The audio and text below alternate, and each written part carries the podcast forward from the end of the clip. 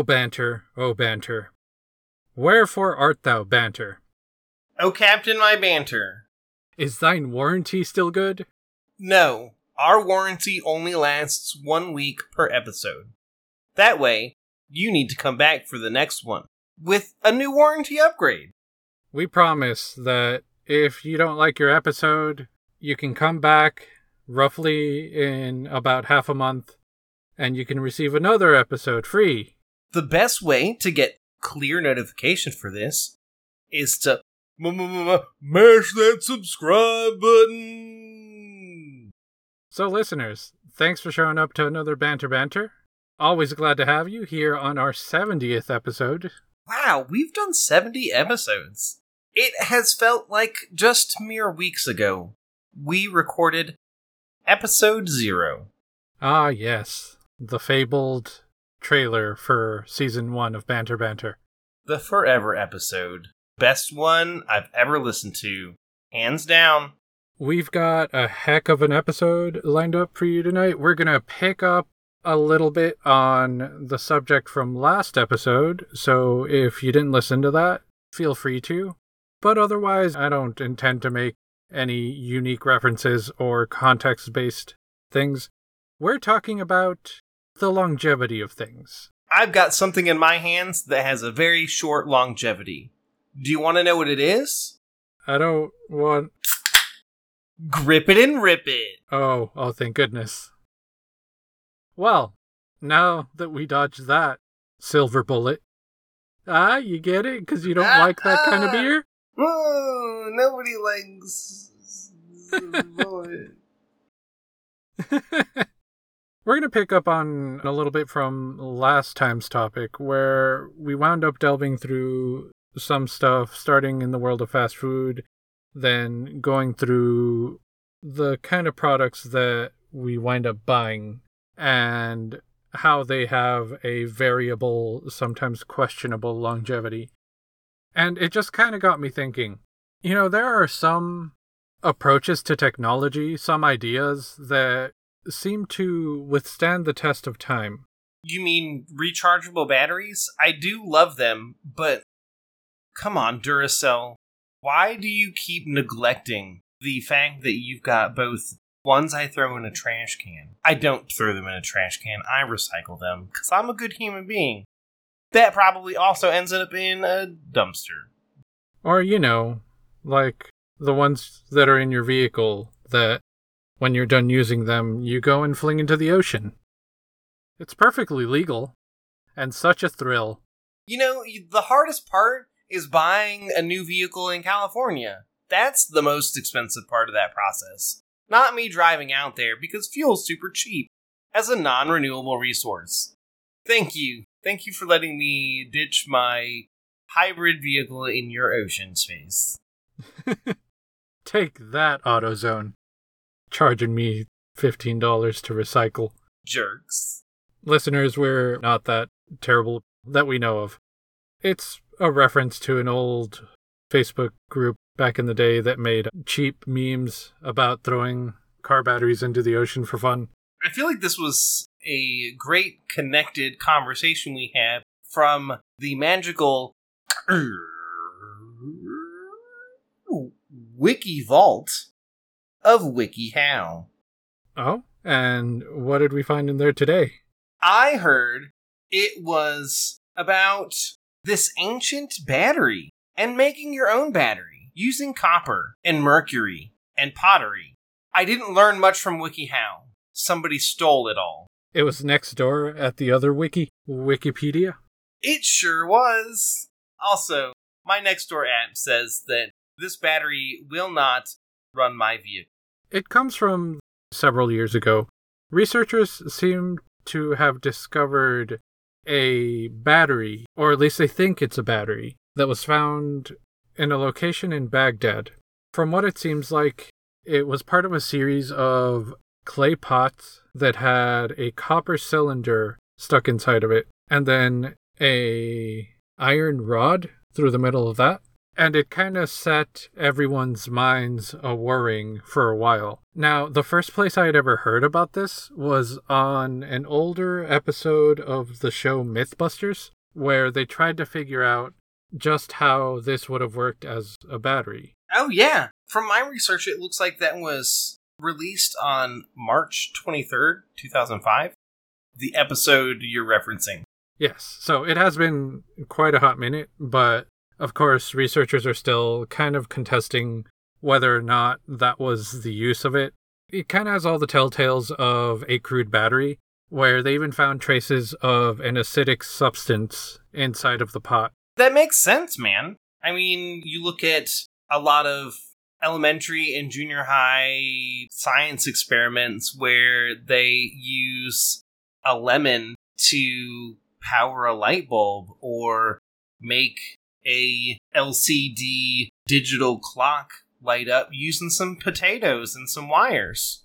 Why can't ancient Baghdadians, I apologize if that's not the term of the people that live in that area, why can't they have an LCD screen clock with some lemon juice in a pot? Are they not allowed to have nice technology? Nice things? Huh?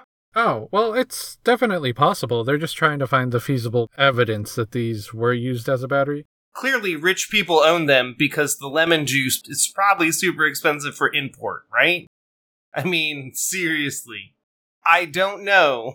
Listeners, where did lemons grow roughly about 650 AD? Yes, yes. We know where pomegranates were grown. They were on trees. Tell me where lemons were grown and a location, not on plants. I get that part. I would like the geographical location. It does kind of set the mind free to wonder all sorts of stuff like what could they have used these batteries for? In the Mythbusters episode, I believe they came up with some weird idea about how they would put it inside of a like larger structure, link them all together and then have people touch them and think that the low electrical output was some sort of a divine interjection. So they would place these in temples or places of worship. Oh, interesting.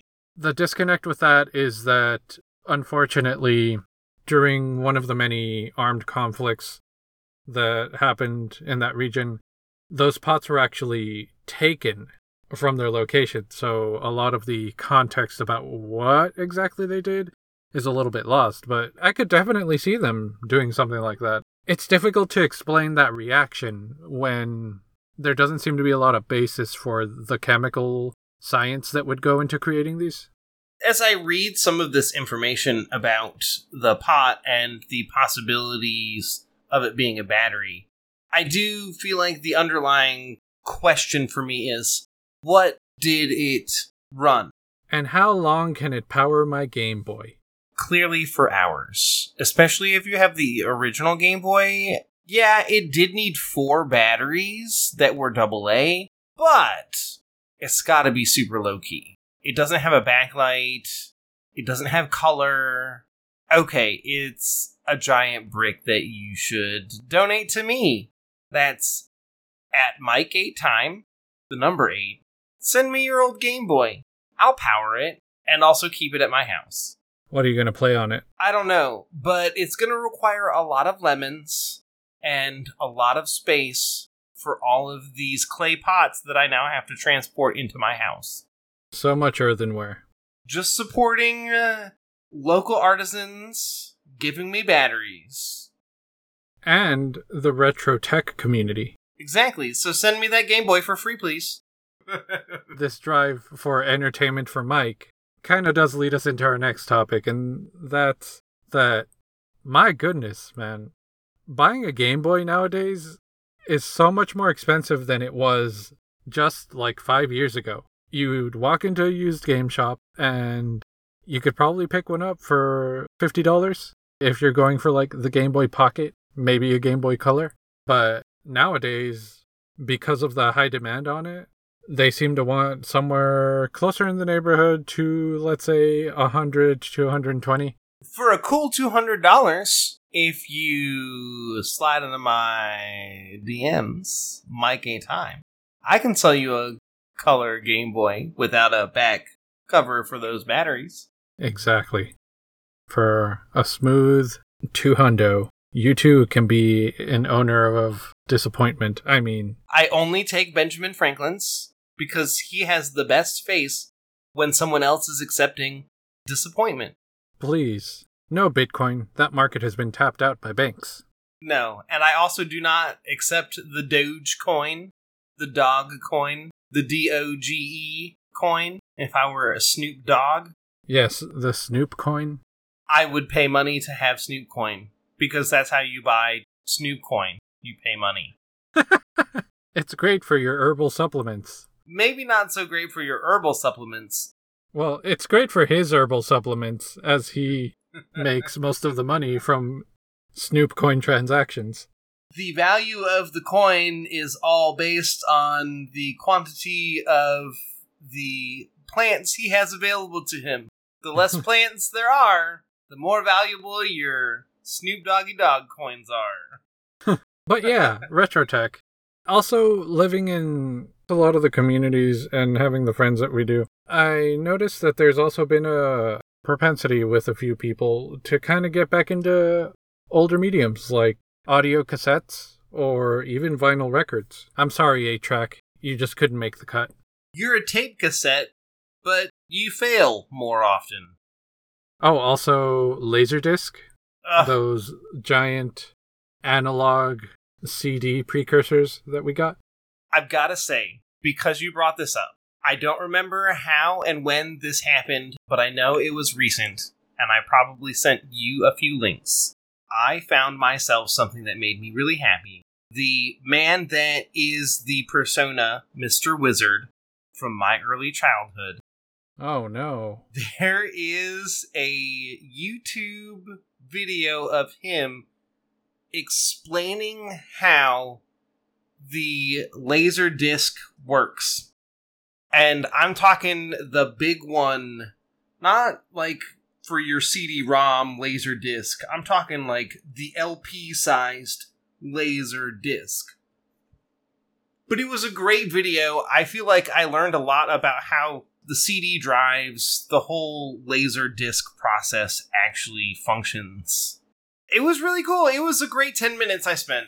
Oh, yes, back in the day when laser beams were the size of flashlight beams, and if it wasn't for the casing of the Laserdisc player, you could probably roast a wild boar with it.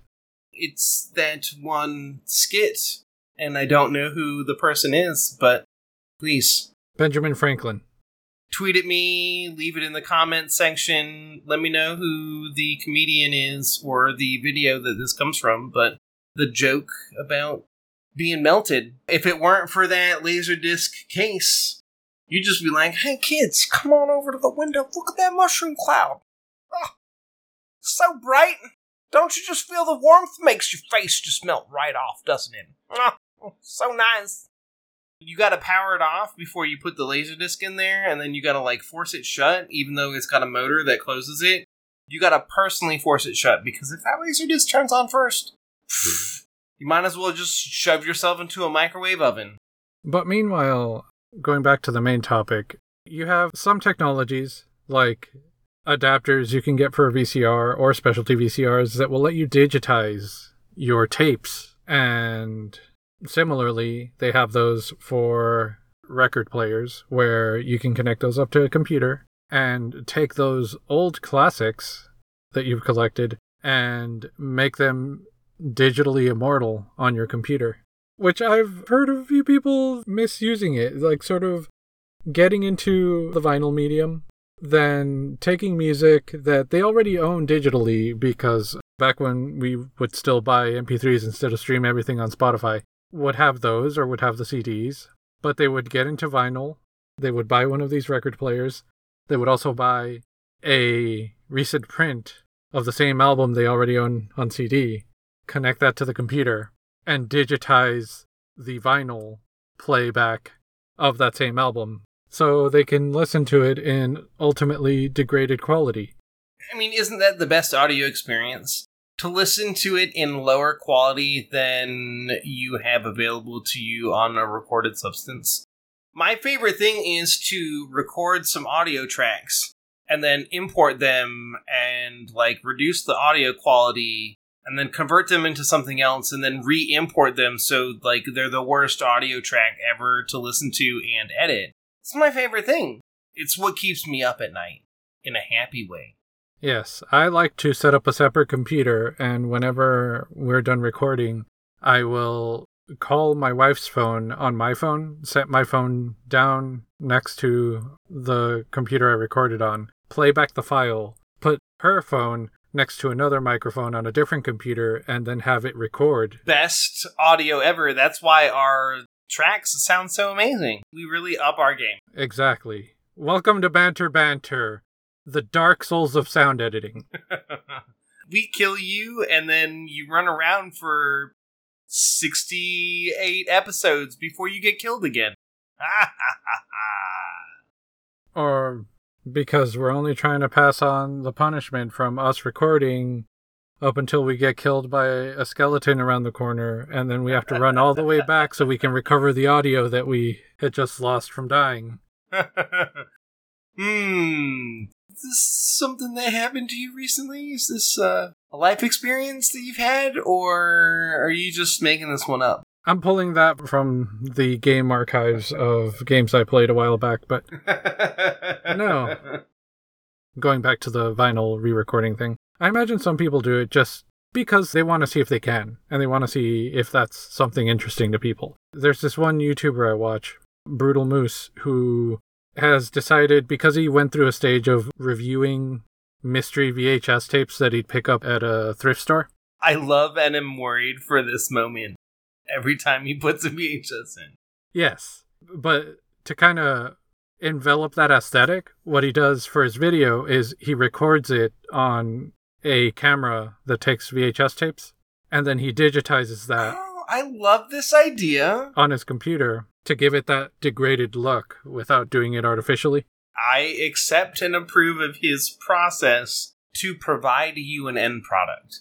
Thank you, sir. Thank you for the investment that you've done on this specific media field. Yes, thank you, Mr. Moose. It's like a different version of ASMR. I imagine that's a thing. There's another project I saw somewhere on the web that somebody had taken the movie Tenet and had found a way to rip that from the Blu ray disc and then compress it down and save it as a file that would play on a Game Boy Advance video cartridge. Interesting. So he could pop it into a Game Boy Advance. And there was a short run where this was before stuff like streaming or downloads were available for movies and TV shows, cartoons. Nintendo tried to get into the habit of selling very poorly sounding and looking versions of episodes of cartoons. So you could watch something like Dragon Ball, or you can watch Ed, Edd and Eddy while you were in the backseat of the car, far before the times when you could just pop out your phone and look at them there. Do you know how much one of the converter to write a movie onto a Game Boy Advance cartridge and the cartridge itself. Run. For your sake and for the listeners, since I don't know offhand, I'll go ahead and share a link to the video for it somewhere in the description on the YouTube feed if you're listening to this on YouTube or in the episode description for the podcast episode. But it was a project done by a YouTuber called Bob Wolf. His channel is Wolf Den. Interesting he does break it down and he tells you what software he used and then what types of cartridges he bought. Okay, I'm super excited about this idea. Not that I have the ability to recreate it because ironically the Game Boy Advance is the one cartridge type that I don't have access to, but that's all right. He compressed the entire movie Tenet into 5 Game Boy video cartridges because oh man, that's a lot. They had such limited space. Yeah. And he did it kind of as a middle finger to Christopher Nolan who insisted that the only way for people to enjoy this film would be to go see it in theaters as it was intended to. This, of course, was during the pandemic. So I think he kind of did it as a grandstand and also to see if he could. It's fair enough. So this discussion kind of makes me dive into something that has just recently hit the market an NFT. The video that I watched was a home video of two siblings at a young age. I want to say the date was 2007 when this was recorded and uploaded to YouTube. But the Ouch, Charlie. exactly That really hurt. yeah, that. So that has been sold as an NFT. I don't know the price that it got sold for, but basically what happened was it has now been converted into a internet coin concept. If you own this coin, you own the right and the only hard copy concept of this video which allows you all legal rights to it. Which means, like, you could upload it and allow other people to watch it, but you own it and you can remove it. It's your product. You own the only copy of it, from my understanding. I think they were the ones who have taken it a step too far, and I think this is going to be an issue that's going to change the way the concept initially started. But the way it was, like several other videos and pieces of art, like memes, have been sold this way. I think the way it was intended to work isn't that you own the legal rights to run and post this and sell this to whoever you want. It was originally intended to be like a verifiable bit of data, like the kind of blockchain that's attached to cryptocurrency, Okay. is attached to this version of the file. So, sort of like a certificate of authenticity Gotcha. Okay. when you buy certain collectibles that say like this is number one of a thousand so it's sort of that information this person bought this as a non-fungible token and that was the point with a lot of those so people could still post stupid things about the pop tart neon cat thing as much as they wanted the thing is this person owned a legitimate by the artist sort of like a signed copy a signed original Ah, that makes more sense in describing how an NFT functions. the person who owned the Charlie Bit My Finger one, they took it that extra step that I think is going to start tilting NFTs in a terrible direction where, like you're saying, they agreed to take down their version of the video. And I think it does kind of start to imply that whole thing of like, okay, so does the purchaser now have they been given the rights to this video? Like, can they sell it to, let's say, Doritos? to use in an ad, but they still own the original product, at which point they're available to use it for whatever they want and sell the rights to anybody else they want. Whereas an NFT just kind of gives you, like, I've got a signed copy of this, which gives it value, but I can still watch it free on the internet without being harassed for, like, payment. And because NFTs are so much in their infancy as far as what they represent, I think we're kind of heading in the direction of the worst outcome because, You mean the capitalistic outcome?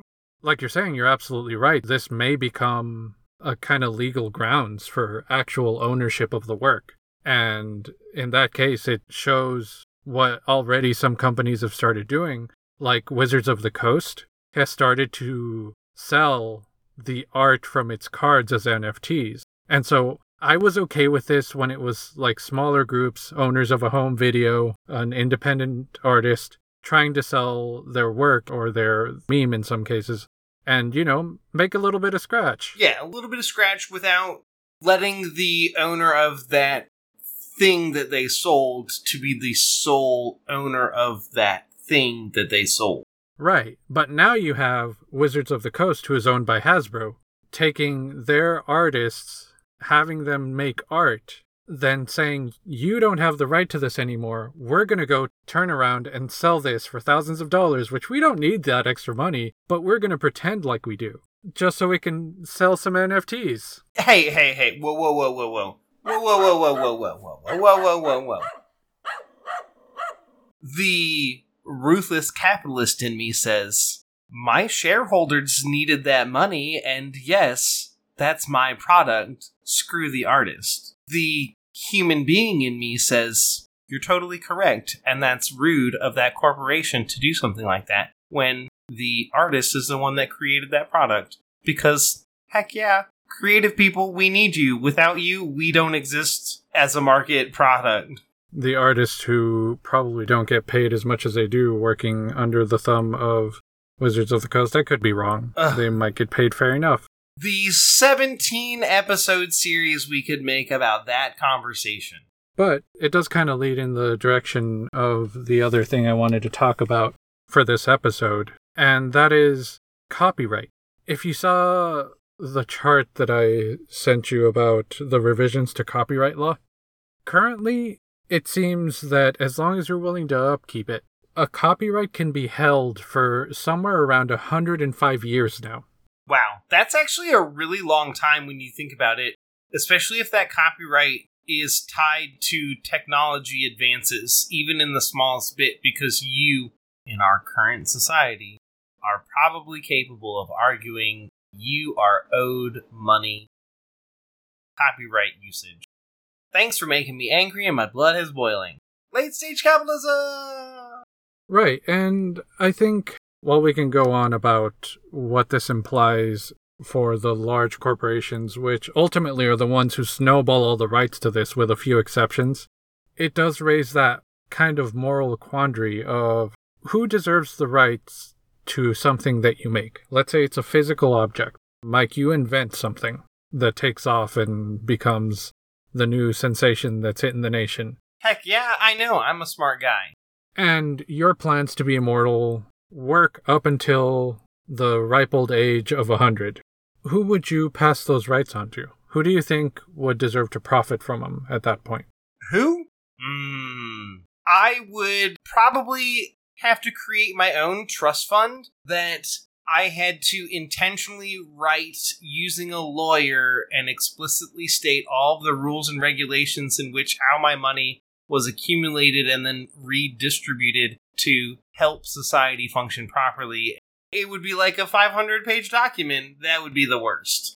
I'm willing to invest 10 years to write that document. Ultimately, while that's really pragmatic, it seems for the most part people tend to do one of two things, and that's either leave it within the family, example, the Tolkien estate, Yeah, uh, for them to manage, which it just depends on who winds up with the property. They can do really great things with what's left over. yeah. Then again, they can be a little bit over guardy about it. They can just love money. Or they might sell those rights to a corporation that winds up holding on to them. And then you've got Calvin pissing on Catholic crosses, because why not? One of the greatest examples of this sort of legislation pushing stuff forward and forward is Big Daddy Disney, who is always lobbying to try and continue to extend the period by which something can be copyrighted because they're in that window. It's coming up. Yeah. and they either have to pay their dues and start releasing some of their older properties that they haven't touched out into the wild, or as they are pouring tons and tons of money into, they can schmooze the legislators to prioritize extending these copyrights just a little bit further. Uh, late stage capitalism, man. You know, I'm stuck in it, but I hate it. If you look at it, yes, there are these downsides, but the real downside to it isn't who gets paid when you decide you want a copy of this film. It's what happens if this film is no longer in print, if nobody's had this movie in print for a while, when you can't find it except for on eBay from people who sell it as a collectible and want something north of a couple of hundred dollars for it. Oh, yeah. Fresh, clean copy of Steamboat Willie's probably a high, pricey item on the internets right now. So, of course, when you go on the internet, you also realize most things, especially entertainment, can be digitized. Like we talked about last episode, people do it with older vinyl records, stuff that never saw a digital medium release. And that gets transferred over and it's on the internet. And well, guess what? It's essentially forever now because somebody downloads it, makes it available. With video game software, there's so many groups that work on archiving this sort of software and just holding on to earlier versions of stuff that doesn't come out anymore. You know, and that's a little upsetting. If we look at some of the copyright laws and acts that have happened, I'm thankful certain items were clarified in this document. Right, and a lot of these places really are doing it because there is nowhere else to get these.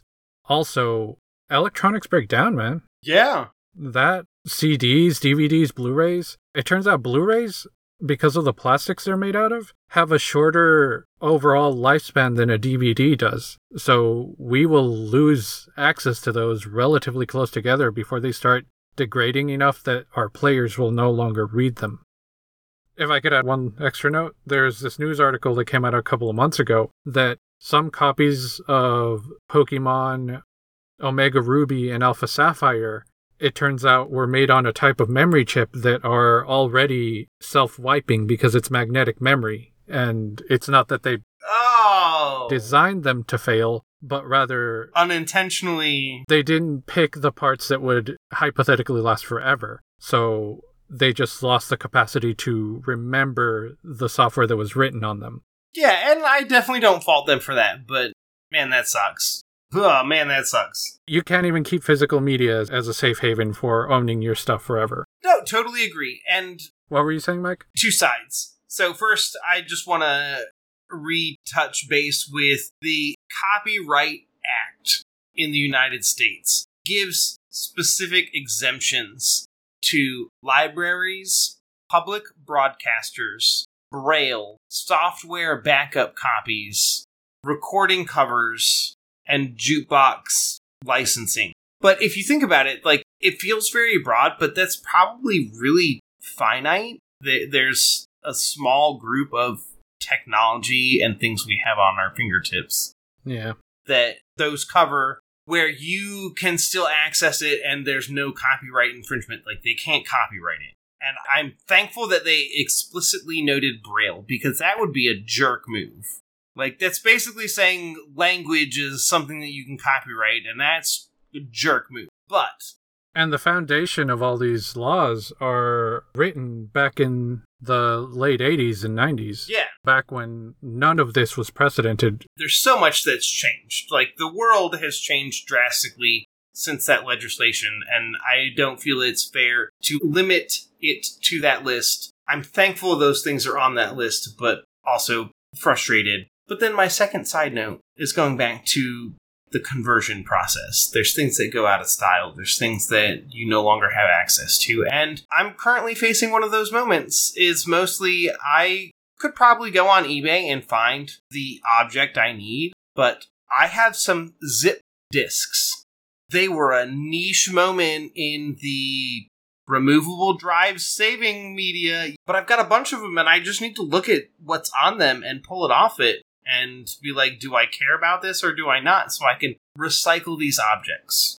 But I don't want to pay like a hundred dollars to find out like these seven zip disks that I have are complete trash and I don't care about them. That's too much money. Come on. Technology. I love that you're advancing, but also you have advanced too fast and I have lost some possible data that I care about, but also like 80% probably do not care about. To bring it full circle before we take this one home, going back to the copyright issue. While what we were talking about with the NFTs is kind of screwed up and terrible, I think it also stands a chance to be a moment of opportunity where we might be able to finally start pushing the conversation forward of these digital things are property. They should be given the same rights to the people who purchase them. Like we said a couple of episodes ago, a car manufacturer doesn't just show up and say, oh, that car is obsolete, give it back. We don't support this anymore. Yeah, you can't take it. I already got it. Can't take it from me. I think it stands the chance to where eventually data might be able to benefit from some of the same coverages. We can only hope. I've got my fingers crossed for the good side of communities. But anyway, Mike, do you happen to have a question for our audience tonight? I do. My question is when you purchase your non capable of copyright issues jukebox, what's the first song that you're going to play? And why is it Jukebox Hero?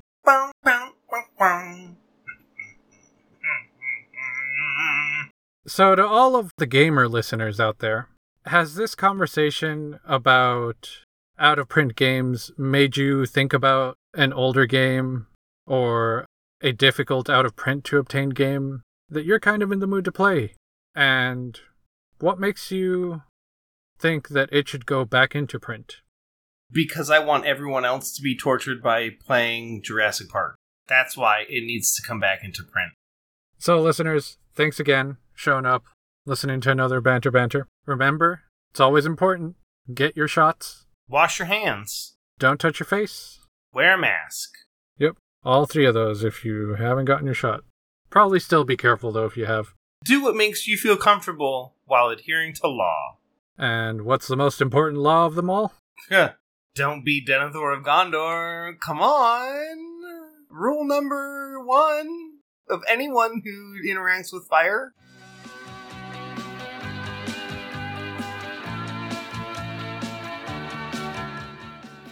Come chat with us about the episode by reaching out to us on any of our socials.